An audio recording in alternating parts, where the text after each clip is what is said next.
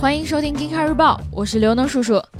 比亚迪的官方消息说，他们和锂资源储能丰富的青海省达成合作，将投资建设一座年产能十千兆瓦时的动力电池工厂。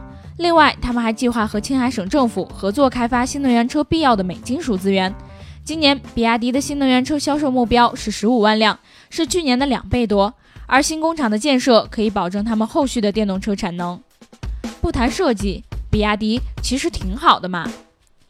保利地产前天发布公告说，他和另外三家企业合伙成立的保利资本，打算最多用二十五亿人民币获得滴滴出行百分之一点四六的股权。这笔投资来自保利资本设立的珠海立辉基金。按照这个投资金额来算，滴滴出行的估值大概有二百六十亿美元。滴滴买房，我们正在路上。三十名来自苏黎世联邦理工学院和卢塞恩应用科学与艺术大学的学生联手打造了世界上加速最快的电动车。在瑞士的一个空军基地里，这辆电动车只用了一点五一三秒就完成了百公里加速，并且创造了新的世界纪录。